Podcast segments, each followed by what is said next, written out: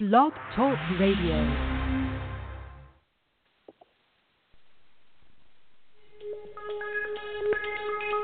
Welcome back, my friends, to the show that never ends. We're so glad you could attend. Come inside, come inside.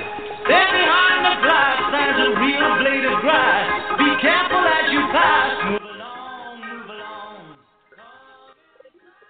move along. Viva la France, viva la France, viva la France, viva la France. France. World Cup champions, France. Is that all we have to say about that? They came, they Perhaps. saw, they conquered? And they did it really well.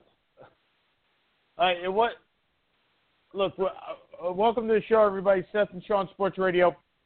I say Viva la France because this team w- not only wins the World Cup, but may have set themselves up for a dynasty going forward. Seth, I... I I know I'm not the soccer expert here, but as we spoke about last week, I did do a fair amount of watching of the World Cup. France wins over Croatia four to two, which really wasn't as close as even that. The team is the team has the majority of the people under twenty-five and probably the best player in uh, the best player under twenty-five in the world, if not the best player of the next ten years in the world. Are they setting themselves up for a legacy here of multiple World Cup champions in the future? Um, I'm not really going to go that far. Uh, you know, yeah, France looked great. Mbappe looked, you know, looked phenomenal. Um, they were the deserved winner. I mean, they pretty much, I wouldn't say they dominated the game against Croatia, but after a slight, yeah, but they were the better team. They played better. They did deserve the win. Um, yeah, they're young. They're talented, other than their goalie, Loris, who was phenomenal, except for the last goal, which he which he let up. By that point, the game was long and since decided. Uh, it's just too early to tell. And teams don't win back-to-back. Teams don't win back-to-back. Jake apparently also is done, but... Going back to back uh, uh, World Cups, it just it happens so rarely. I mean, you go back, the last one I think happened, and I, I could be wrong. I think would be Brazil in sixty-six and seventy. Um, you know, we we always have these. Italy will be back and embarrassed after four years. The Netherlands will be back. You're gonna have a lot of talent out there, and as good as they were. It's impossible to gauge where any team is going to be four years from now. But that said, it was a really fun World Cup. It kind of reminded me of the Olympics, regards that I love it. And then I'm kind of glad, it's, you know, by the end, I'm kind of glad it's done. um, I didn't watch the third place. I saw parts of the first uh, of the final. I saw the, the second half of the final. I'm kind of ready for a soccer hiatus for a month. Pretty much I'm on sports hiatus for a month. I'm not sure what to do with myself. Yeah. Well, let me ask you two things first of all. So, so you said the goal for those that did not watch the the final uh, the finals on Sunday at eleven o'clock Eastern and eight o'clock in Arizona, the second goal by Croatia was basically a pass back to the goalie, and the goalie either misplayed it or did not play it well enough, gave it basically to Croatia. Croatia scores. I'm not sure that's the goalie's fault. I wanted to ask you about this as as I was watching it. I didn't get a chance to for many different reasons. But my question is, I thought it was much more the defender's fault than the goalie's fault. You don't pass the ball back. So lightly that it wasn't much he could do. I could see the argument. Yeah. Um, yeah, he Loris should have probably known better, but it, it was not, I agree, it was not a great kick. Um, it, it did not put him in the best of positions. But I guess also, as I said, the reality was, look, Loris won in the Belgian game. He was the best. He, I'm not sure they particularly won that game other than Loris making three sensational saves. Um, and, oh, jeez. And, look, he's one of the best goalies in the world for no, he's not one of the best goalies in the world for nothing. You and you mentioned Jake's... that there were you mentioned that there were several teams that were not in this year's World Cup: Netherlands, uh, Italy, et cetera. Does that take away from the victory of France, or is a World Cup no. a World Cup, and in twenty years you'll never know it anyway? No, I don't think it takes away from it. Look, you have to qualify. Italy is in a tough, is in a pretty tough bracket. I believe their division was was with Spain and Sweden, and Sweden beat them in the play-in game. Um, or they had to be. I think that was it. And you know, Spain is probably the best, probably the best team in the world. Just had a terrible cup. You know, when you change your coach with managers two days before, um, you know, it's certainly not bound to be helpful. So, I Italy will be back. You know, I don't. But it's like anything else. There's always teams that don't make it. There's o- when only when there's two hundred when there's thirty-two teams that make a World Cup, and there's two hundred countries. There's going to be some. There's going to be some good countries that just don't, that just fail to qualify. And you know, you know, especially in Europe, when you know when you can only have eight or nine or ten, I don't know the number of teams in. You know, of the top twenty-five in the world, probably ten to twelve of them are European. So this every year. And Jake is Jake is pretending to be a soccer player right now while he kicks his ball under the crib. Good job, Jake. Um, every every tournament, they're shocking teams that don't make it. So Italy, look, Italy is as big a surprise as any in recent memory, but it's not anything we haven't seen before. So why is there a third place game? I, I was actually quite surprised.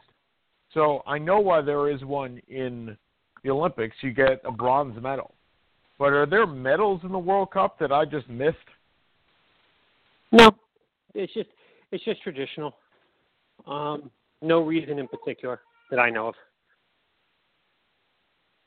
Okay. I mean, I, I was a little it? taken aback by – I did not. Um, I see. I saw no – For the same reason I do not watch the, the bronze medal games. I don't need to see the consolation bracket.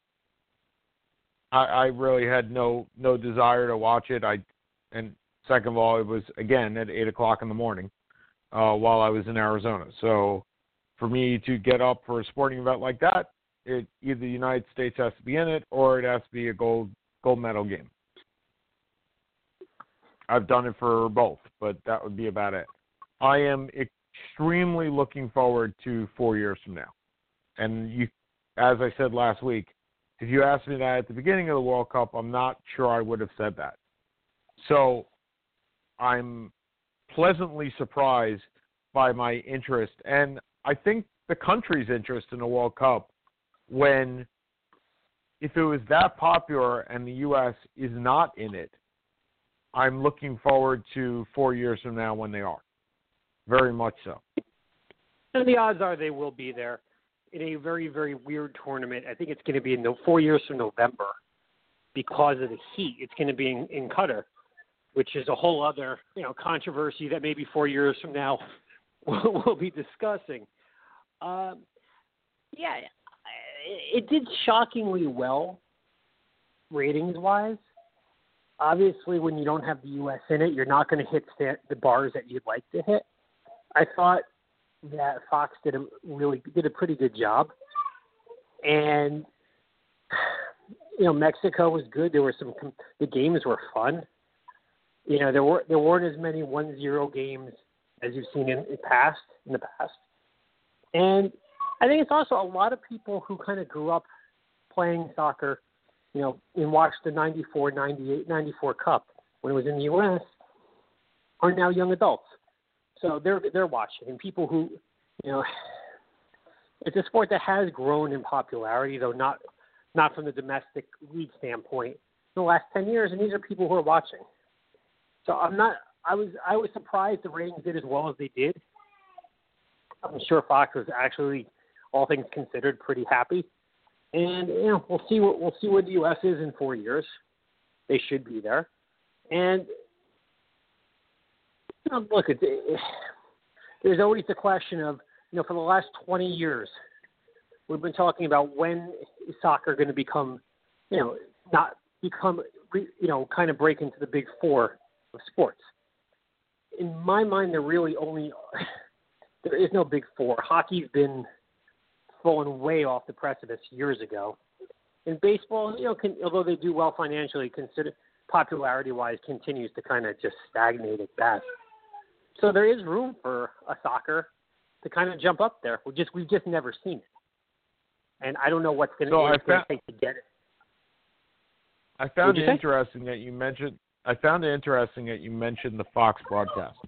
So another question I wanted to ask you: there is no sport that I recall watching where you have people of a former country, even in the Olympics, or a former player such as like Steve Kerr with the Bulls, or a former baseball player like John Smoltz when he is announcing the Braves, where you saw people be so energetic for one team versus another, the way that the broadcast team basically were so energetic towards At, not the broadcast team, but maybe the people in the, uh, the studio were so energetic towards England. I'm not sure I like that. I, I was wondering on your take, because they certainly were not impartial. Oh, sorry. I, my soon-to-be two-year-old son is screaming hysterically for reasons I don't quite understand, except that he is still running a fever. So, hold on. Uh, the reality is that Jakey ball. Oh, okay. The reality is that you always need a team. They're, they're always going to back somebody. Typically, it's going to be the U S And you know with. Sorry, with, you know, nationalism at an all-time, with a, yeah, he's fine. With an all, nationalism kind of at an all, in extremes in all positions. Usually, usually with, you, you never can really. Sorry, I'm kind of blubbering. But the gist of it, who else are they going to pull? They're, they're always going to be biased towards somebody. It's just the nature of any of this kind of event. And when you have a lot of people from England participating in the pregame show, it is going to be more England-based. This was an England team that wasn't expected to, that wasn't expected to be very good. They were, they were, they were very solid. Um, Mexico, you know, is just never. You know, the, the U S has an interesting relationship with Mexico, both in a political capacity and a soccer capacity, where you're never, they're never going to have that kind of love. They're never going to receive that kind of love from the Americans. Let's put it that way. So the U S. Right, but the, hold the on. But, but my point was, hold on. But my point was, in every other sport, you have people that obviously root for other people. You have former players that that still are the broadcasters for their team for for for games involving their teams. Steve Kerr was a broadcaster that broadcasted the Bulls and the Suns, and Reggie Miller was a broadcaster of the Pacer games. And you get this with Troy Aikman, who broadcasts the Cowboys. I believe that in their, if you if you polled them, they'd probably say, yeah, we we wish that the that the the Cowboys would have won. Daryl Johnson, the same thing. But you don't see them adamantly pulling, homering for their team on a national broadcast. Or, I mean, you can even go in the Super Bowl. You have you have guys that are broadcasting that have been former players of one or both of these teams. You don't see them homering for their team. I'm not sure I enjoyed. Look, I like the nationalism that they showed, but I'm not sure it's the right place. Maybe, look, I'm I'm asking your opinion. I'm not necessarily. There's no right or wrong answer to this. I don't know. I I think when you when you bring in a team to a new country, and most of them are, you know, this is probably how they, you know, were represented on Sky T V and on the B B C. It probably just didn't change, you know, where you were allowed to kind of be more pro than typical. Usually you have one, you know, one guy from other, from other, from different country, you know, one guy from each country. You know, the, the, there were a lot of people from the U K for this tournament. So I think it kind of came out a little bit more than usual. That's all. I, I agree it happened. It wasn't something I paid a lot of attention to, to be perfectly honest. Um, but it was a good sto- It was a good story, and they had more. There was no U S team, and there were more U K people from the U K in the pregame shows than from anywhere else. So I think kind of, I'm not saying you're wrong. I'm not, I mean, I'm not saying you're wrong at all. I just think sometimes it's, it's just natural. It naturally is going to happen. Okay, from from players that did show up to players that are not showing up, let's talk about Le'Veon Bell, who better damn well show up by week one. Because if he doesn't, we have a really big hole in our in our lineup. Although, do you think it's possible that Pittsburgh cuts him? No. No. Expl- explain to me the logic of, of Pittsburgh cutting him. All right, so the logic of Pittsburgh cutting. You have a running back in James Conner or another running back in whoever. Uh, they drafted another running back this week, this year, that they're paying five hundred thousand dollars to and not fifteen point two or sorry, fourteen point five million dollars to.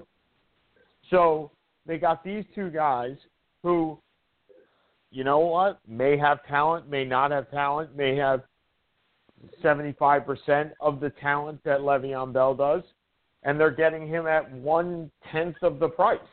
More than that, less than that, excuse me, one, right. one-twentieth of the price. And you'll have him for training camp, and you'll have him for the whole season. And as we saw last year, Le'Veon Bell in the first three games did almost nothing. I mean, we survived. Steelers survived. But he didn't have a very good first three games. He sh- he more than made up for it through the rest of the season. A team that has never been one of those teams that takes anything lying down. In fact, it's the opposite. They're the ones that tell players what to do. Here we have a situation where you have a player that's saying, you know what, I'm just going to show up the first day of, of not the first day of camp, but the first the first game, and you'll take me as I am. You're still going to pay me eight hundred fifty thousand dollars a game. That would be the reason to dump him. And because if Le'Veon Bell got showed the door right now, there aren't many teams that have any money left under the cap to do anything. Well, I guess I look at it a little bit differently. If I'm Pittsburgh, I think I'm the second best team in the A F C. I think you have a New England, potentially the best team in the A F C.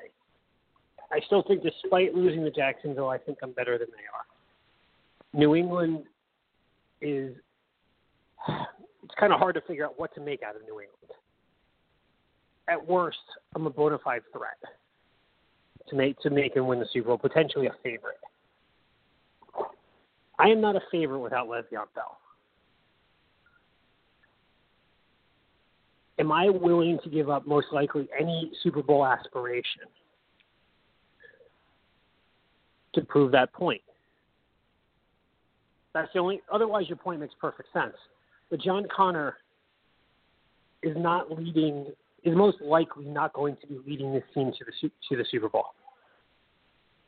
They're just not. He's just not. You know, maybe he maybe he gets nine hundred yards, maybe he gets one thousand yards or eleven hundred yards even. But at the end of the day, this team is based primarily on Le'Veon Bell and then Antonio Brown, in my mind. Without the threat that Bell offers, They're they're not a they're not a contest, they're not a threat. They may make the playoff. They'll make they could, they'll make the playoffs because the division is weak, and they may win a game. But under no circumstances can I see them going any further without Le'Veon Bell, and that's why you can't that's why you can't cut him.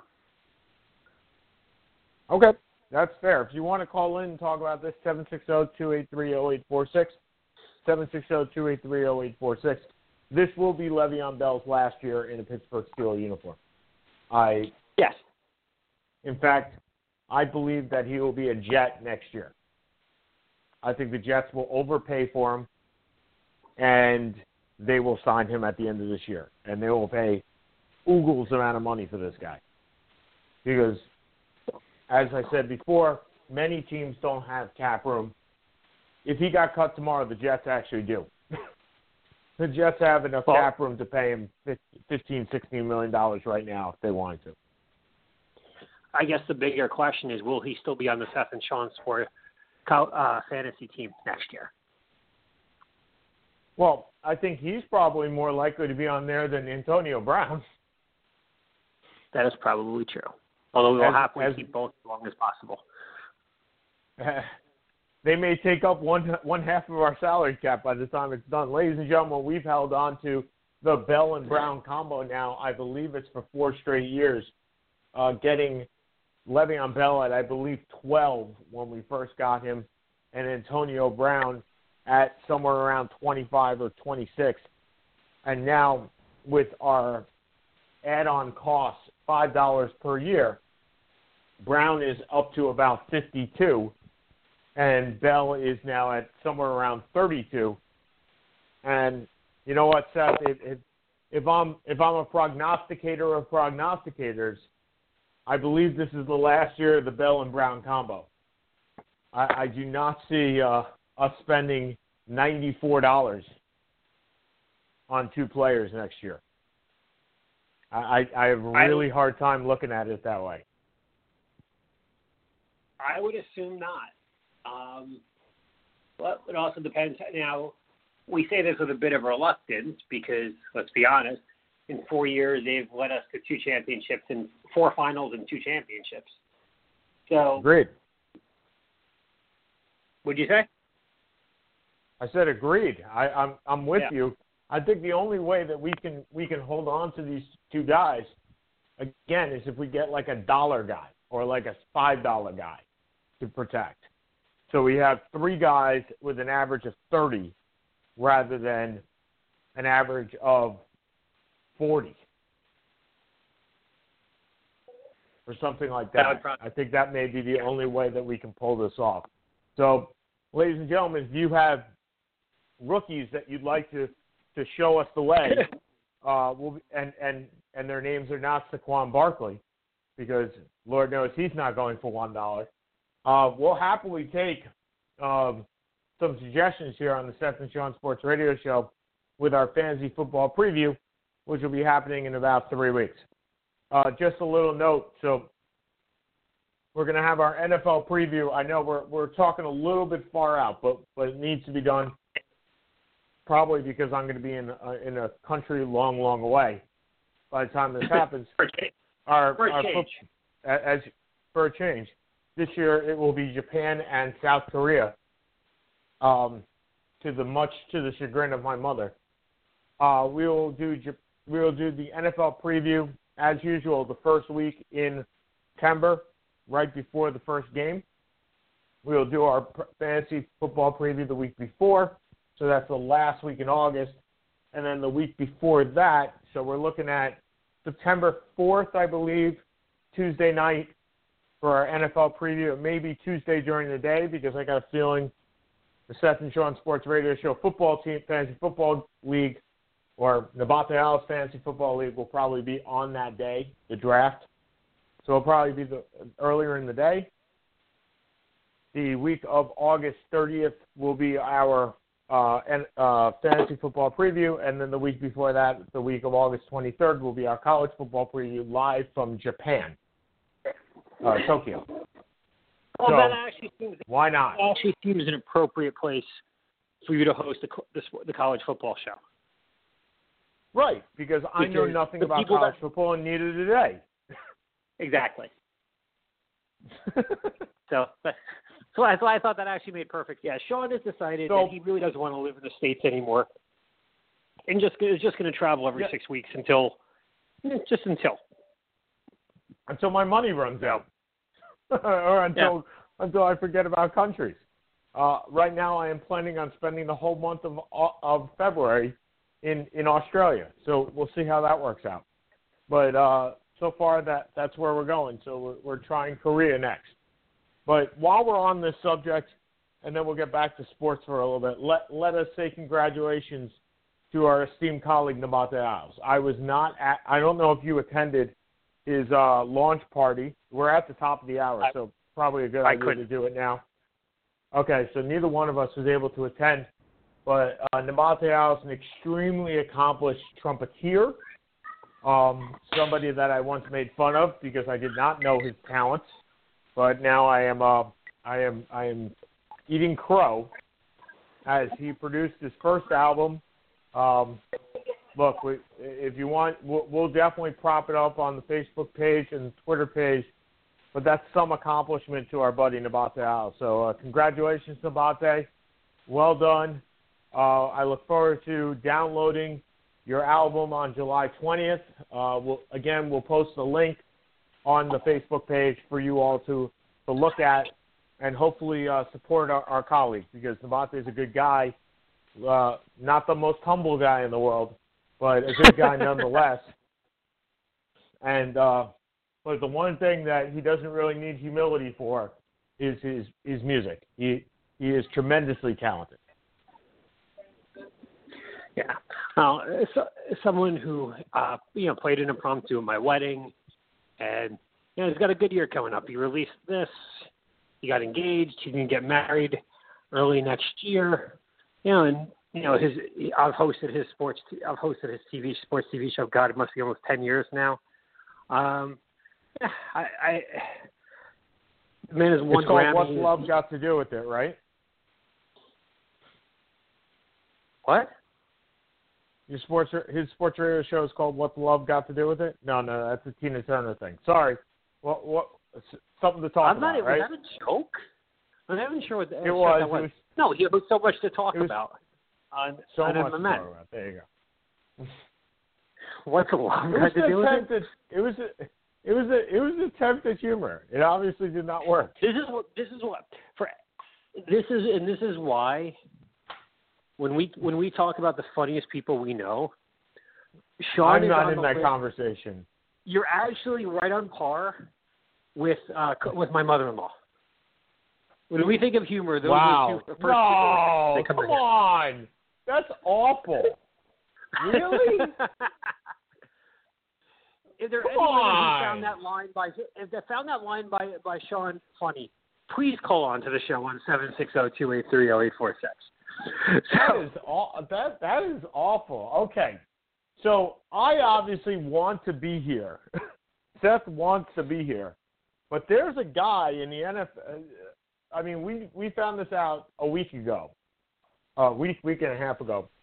Of I've never heard of this before. I think this may be the first in any sport, a guy that gets elected to the Hall of Fame and says, you know what? Nah, I'm not going to come. No way, no how. You're only one of the best players of all time. But in typical Terrell Owens fashion, he's making a joke out of this. I'm not really sure it's a joke. And the N F L and the N F L P A and the N F L Hall of Fame is pretty much calling his bluff for it and saying, you know what, T O, you go do you.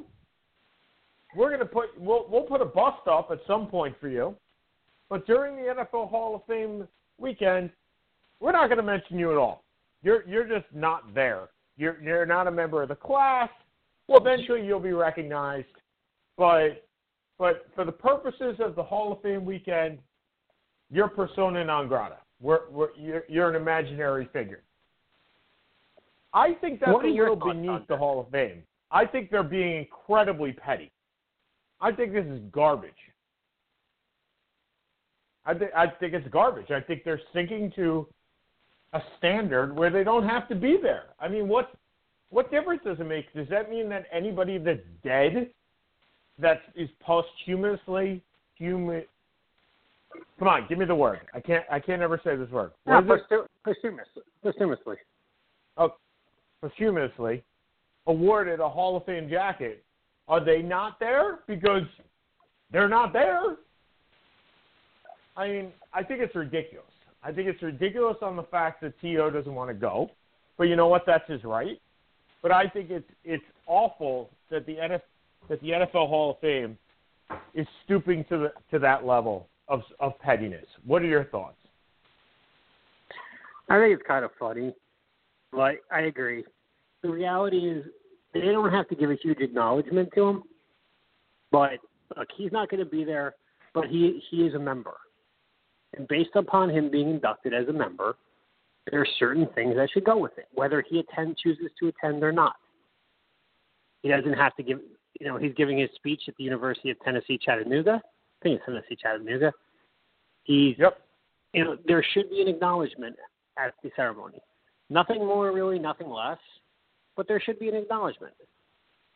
Um, you know, I feel more sorry for the other members who are who are getting in, like a Jerry Kramer who's waited fifteen years to, you know, fifteen tries to get in, you know, who's being overshadowed. You know, the problem is, while I agree the Hall of Fame is not handling this correctly, I find it more disappointing that people who are getting in are now being completely overshadowed by this.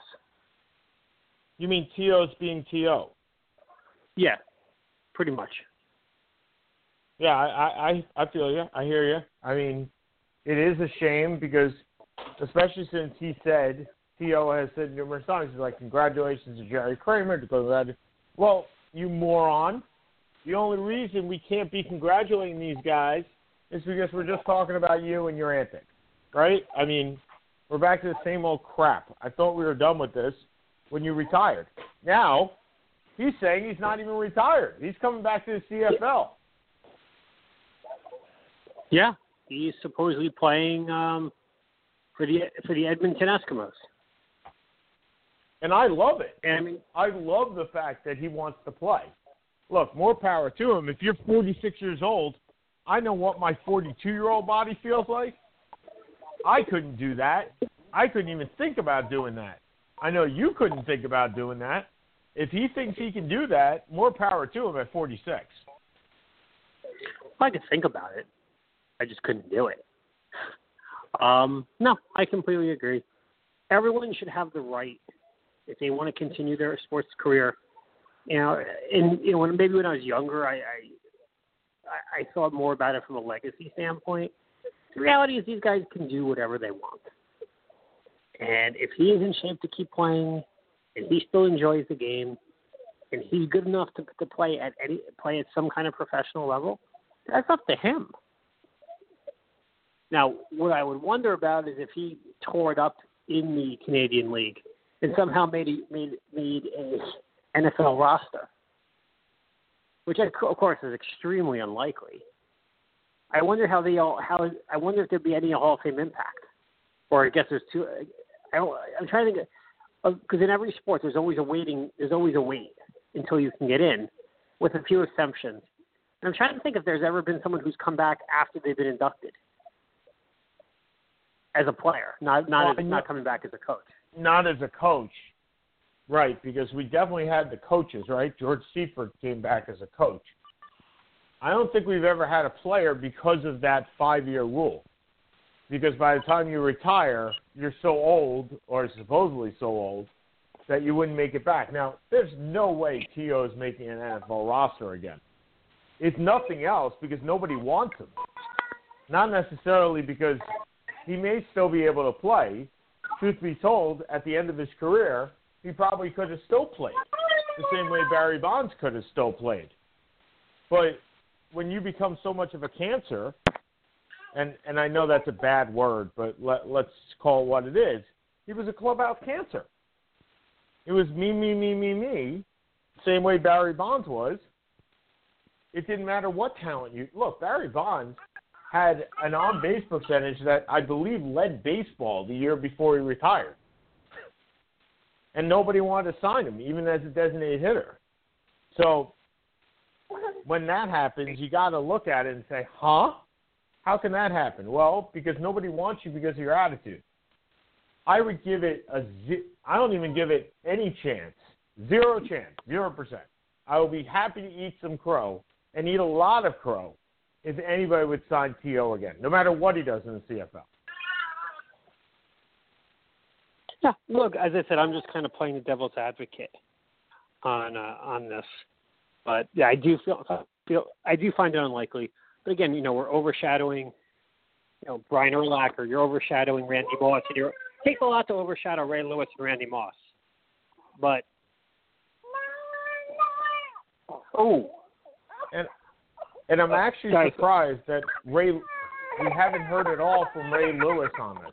Oh, Jake got hurt. Yeah, Jake.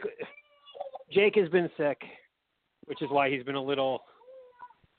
And Carly's, well, suffice it to say, there's probably a reason I'm going to skip the August seventh show. So, Carly's pregnant. Uh, yes, Carly's pregnant. Were you unaware of this fact? No, you said Jake is sick and Carly's well. Well, Carly's pregnant. I mean, no. News Car- to everybody that's on the show. Carly's pregnant. Carly's a little bit past being pregnant at this point. Although she's giving me a strange look. Well, no, she is still pregnant. But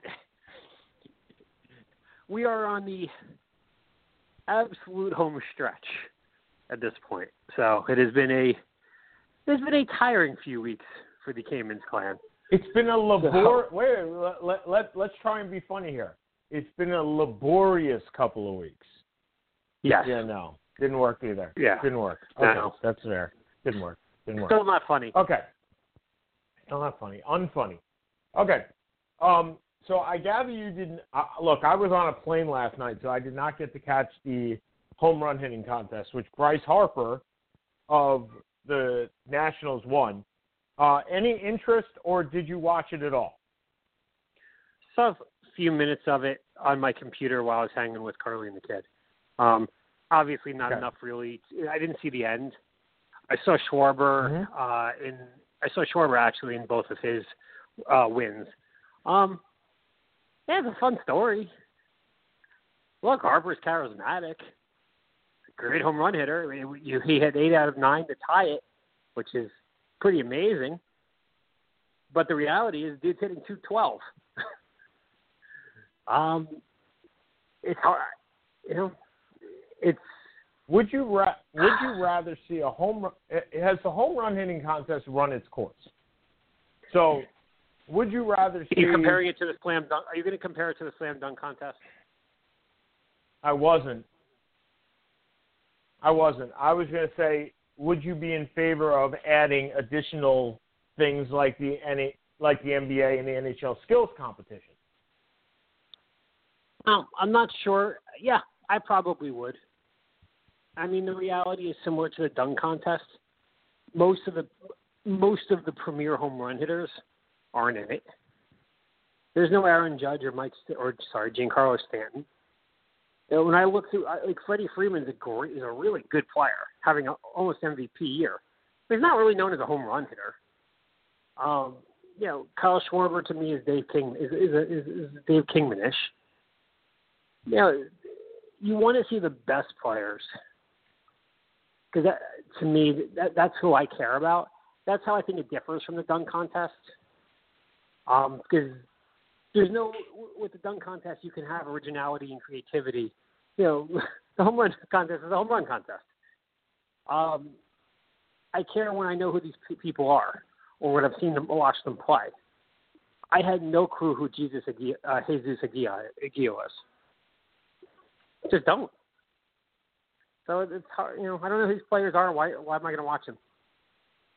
Okay, so ladies and gentlemen, we have now shown Seth's Uh, experience with the with the Milwaukee Brewers, where it's Jesús Aguilar, not Jesus Aguila.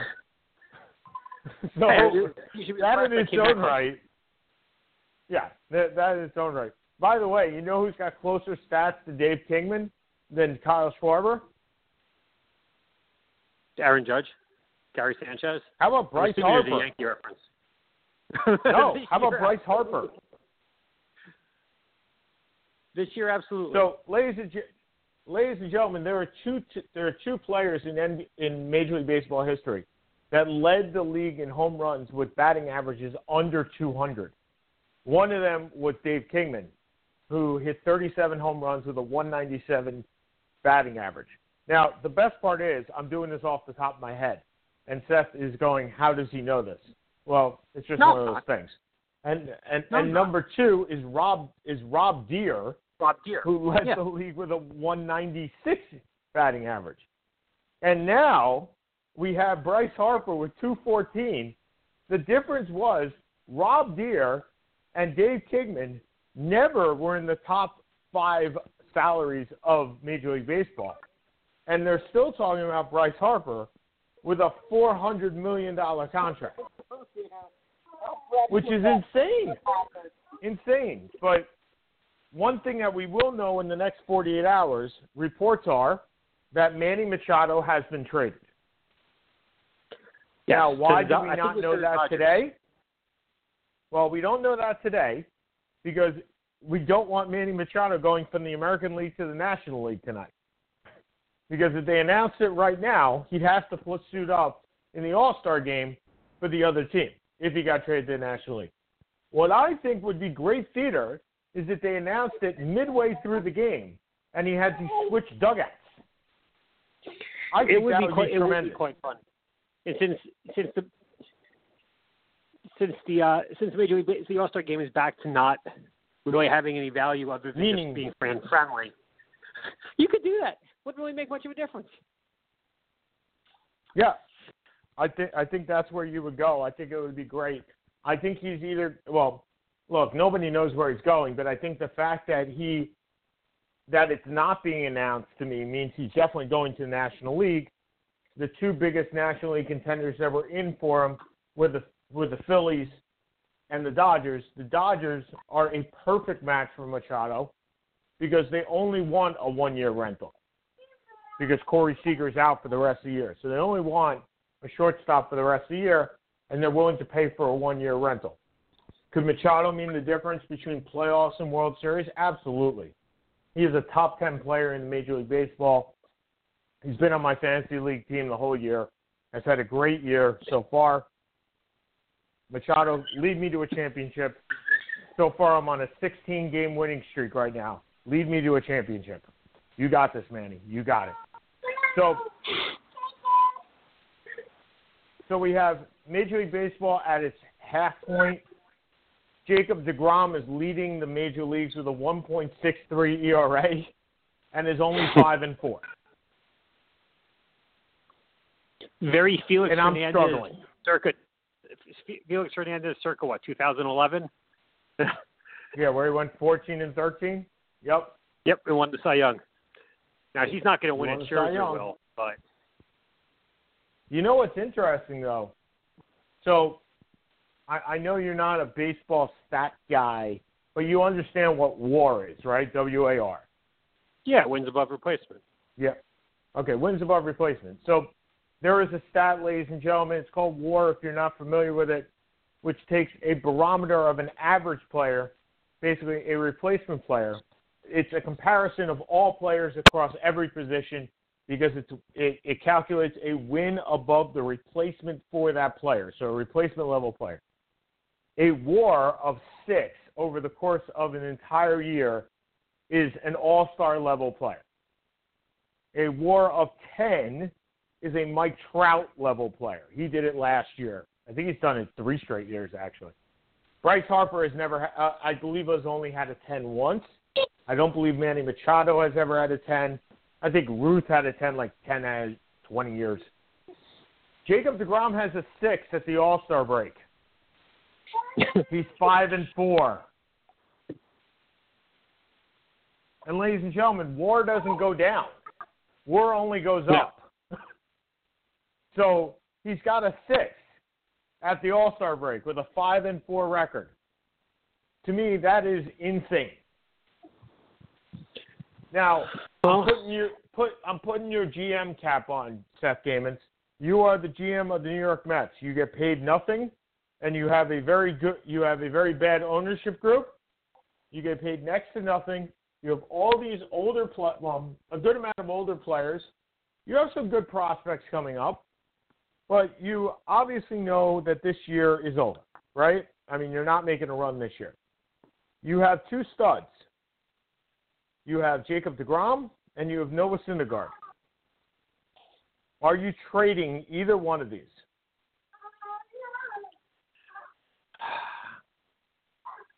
The problem I see, well, they have Syndergaard under contract for what? Three more years? Yeah. Oh, that's another thing. I'm sorry. Jacob DeGrom is under contract for this year and two more. Syndergaard is under contract. But it's not under contract, but under control, right? You can go to arbitration. Yeah, I meant, so he's not going to be I meant a free under- agent. Right. Right. Syndergaard is under control for this year and three more. So these guys are this. These are the best two guys on the market. Bryce yes. Harper, Manny Machado, it doesn't matter. No matter who comes out this year, unless his name is Mike Trout, these two guys would be the best, assuming they're healthy, would be the best players on the market. I think it's a tough call. I really do. It's not like you have him for, for this in one more year. You have Syndergaard, you have Syndergaard for three and a half more years under under control. His salary is re- both salaries are reasonable. Obviously, they're going to want enormous. DeGrom is going to, has already said if he can't get a long-term deal, he wants out. I mean, you're the Mets expert more than I am. The team is every other pitcher. You know, you had that. You know, three years ago when you or when you went to the when you went to the World Series, and you had a staff of Wheeler, Metz, Harvey, you know, Syndergaard, and DeGrom. You had Cologne, and I think you had Cologne also. You had one other pitcher, I forget who, who wasn't, you know, twenty-three. You know, you had the world, you kind of had the world by the uh, proverbial, you know what? Harvey's gone. Yeah. Wheeler has been mediocre. Metz has been injury prone. The problem is, you know, yeah, you're going to get a, you'll get prospects. I know with the Yankees, there would probably be some comment. You get Sheffield, probably Andujar, and and Clint Frazier for one of these for, for one of these guys. There's no guarantees on any of them. Do you want? I guess the question is, if you, if you, I don't know, I really don't. I think it's a, okay, it's a so, hold on. horrible so, situation. So, so hold on. So to put a, to, to put something in a little perspective before we keep going. So Jacob DeGrom is six is, is five and four with that one one point six three E R A. The last player to win an E R A title with an under five hundred record was any idea? It has to be a starting pitcher, I'm assuming. Yes. Was it Steve Carlton? So in nineteen eighty-seven, you're, you're about the same time period. It was Nolan Ryan, who went seven and sixteen with a two point seven six E R A. He was with the Astros. You kind of have to, if I remember correctly. You, ha- you kind of have to ask how many times he got shut out. If he's leading the league in. Remember, nineteen eighty-seven was when Wade Boggs hit twenty-five home runs. I mean, that was the year, right? That was Mark McGuire's forty-nine. That was the that was uh, Darrell Evans with forty-two. That was the year that home runs just skyrocketed. So he goes seven and sixteen. By the way, his W A R at the end of the year, five point four. DeGrom's already got more. So why am I pointing out all this? So we have seen in recent times, I'll even go as far as recent as two thousand one, granted that's fifteen years ago, that two pitchers can win a World Series for you. Right? I mean, we've seen it. Yeah. We've seen if you get two studs and they get on a roll, first you have to get to the playoffs, but if you get two studs, you can win a World Series. I don't trade these guys at all. I don't even get. I don't even listen, unless his name is Gleyber Torres. I mean, it's got to be so overwhelming. And by the way, the Yankees and Mets are not making a trade. It's not happening. It, I, I, I've talked to many Yankee fans, and they're all of the same opinion. The only way that the Yankees and Mets make a trade is if both, if one of the teams can claim absolute victory on the back page of the New York Post. And guess what? Both teams need to do that to make the trade. And it can't happen. It, it has to be so one-sided for the Mets to make the trade, and it has to be so one-sided for the Yankees to make the trade. It will never happen. Mets and Yankees don't make trades. In fact, I believe the last trade that the Mets and Yankees made of any consequence whatsoever. You have any idea who the player was? Uh, I, I should not Greg Jeffries. Um, I want to, I want to say it was a third baseman. I, I, I it rings a bell, but I just can't, I can't place. So I'm actually looking up all the Mets Yankees trades. But I believe the last one, so they've swapped fifteen. They've swapped fifteen times since nineteen sixty-six. So the last time that they made a trade was two thousand. It looked two thousand eighteen, but they traded minor league players, so that doesn't really count. No, I, I the last time they made a legitimate trade, and this is actually wow, this is actually closer than I thought. two thousand four, the Mets traded Mike Stanton for Felix Heredia. That's a pretty big deal for the for the Yankees to get Mike. Oh no no no! I'm sorry. This is after Mike. This is the yeah. Mike I was Stanton say, coming back. No yeah. Okay. So before that, the Yankees got Armando Benitez. Also, not really anything of anything. Keep not going. Sure. I, Here you go. Funny. December seventh. December seventh, two thousand one, the Yankees trade David Justice to the Mets for Robin Ventura. Okay, I said a third baseman. Yeah, I was and that wasn't actually the one I was thinking of. I was thinking of December eleventh, nineteen eighty-seven, where the Mets traded Rafael Santana to the Yankees. That's the one I was thinking of for a whole bunch of players. But that was the one I was thinking of. So... So they don't make trades that often, is what we're saying. Sixteen times in over in a, in over fifty years, they're not making That's a trade actually, for the two best players. What? No, I agree. That's but that's actually that's actually a pretty decent number of trades between two random teams. And I'm going to say the Yankees probably haven't had sixteen trades in fifty years with more than three quarters of the teams in the in the Major League Baseball. I don't know. These, I don't well, think it's an insignificant but, number. Okay. I think it's insignificant when you look at who the players are, because there's nobody. That's fair. It's okay. So neither team is going to make. Look, you had Robin Ventura for David Justice. It was a one-for-one player, right? That's it, mm-hmm. right? There, there was no real winning, no real losing, and it was made in the off season.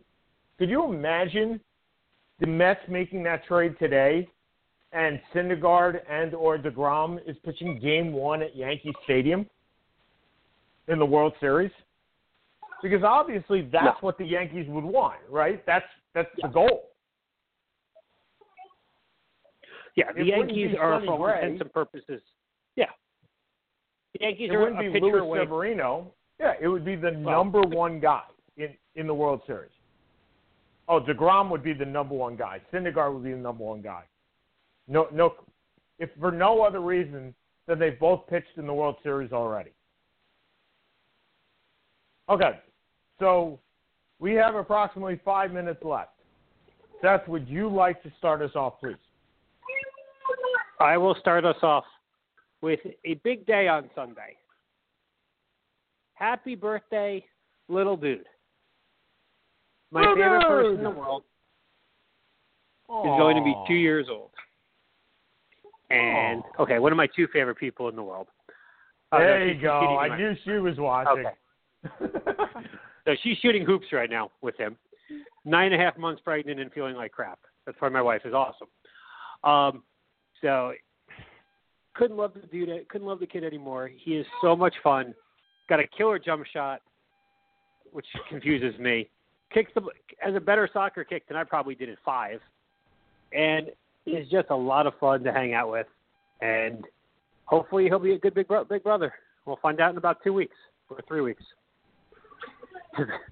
so okay, happy so birthday! A, if you think you're, so a, if you think you're going to find out whether he's a bi- good big brother in three weeks, you haven't been around two kids very much. so the good big brother's not going to happen for like fifteen years. So yes, that's Sean, one. The whole idea is I'm hoping he's not going to use he's not going to use his, his sister's head as a ball.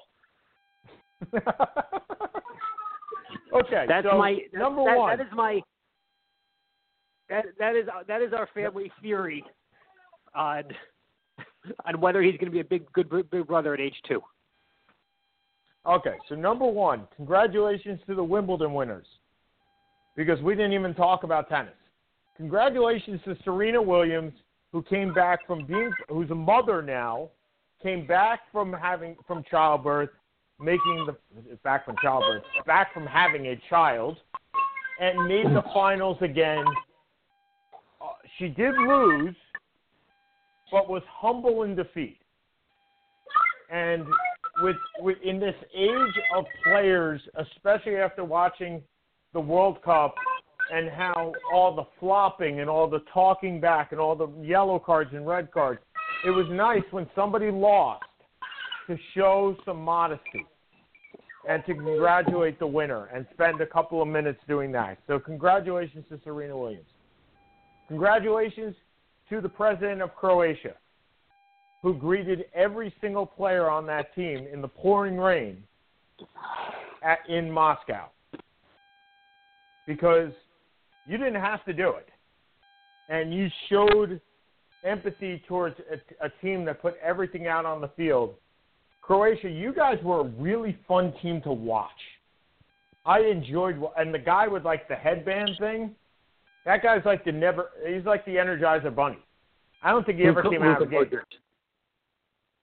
I, yeah, I don't know what team that guy's on. What team is he on professionally? Real Madrid. Oh, darn it. I thought he would be on a team I could actually root for. No, well, look, I, I like I I enjoyed watching him play a lot because he reminded me with many, many more skills of myself in that he just kept going. The stamina was there. Well, look. Look, what's the one reason you hated playing me at tennis? Because I just wouldn't stop. Look, if nothing else, I don't have any soccer skills. I don't have any basketball skills, but I'll never die on the court. You will never be able to run circles around me. If any women are so looking I, for a man with no sense of humor and no sports skills, please feel free to reach out next but, week and call seven six zero two eight three eight. Wait, wait, wait. A lot of stamina. There you go. Womp womp. Okay. And, womp womp. And fi- no, no womp womp. No womp womp. Okay. And finally, congratulations no, definitely no womp to Josh. Congratulations to Josh Reddick. And you're going to say why, because you probably have no idea what I'm talking about right now. So Josh Reddick is an outfielder for the Houston Astros, and He's been he's been on the Red Sox. He's been on the on the A's. He's bounced around a little sure. bit. And when he and when he signed with the Astros, he signed a pretty big contract. I think it was four years and like sixty-four million dollars. He's got a lot of money. He in his hometown created a million dollar baseball field that is completely handicap accessible, one hundred percent. That is beyond impressive, beyond impressive, because having dealt with a handicapped woman for two weeks with my grandmother, I understand the troubles that handicapped people have getting around, and to be able to go onto a field and do everything that everybody else would do. Well done, Josh Reddick. Well done. Okay, so we got thirty seconds left, twenty. For Seth Kamens, this is Sean Palmer. Uh, next week, we'll be one step closer to Baby Kamens, so we'll see if Seth's on the show or not. But we'll talk a little bit more about the N F L training camps that are starting, and we'll do a little N F L fantasy football preview. Once again, Seth Kamens, Sean Palmer, back sports page dot com. Have a great week, everybody. See ya.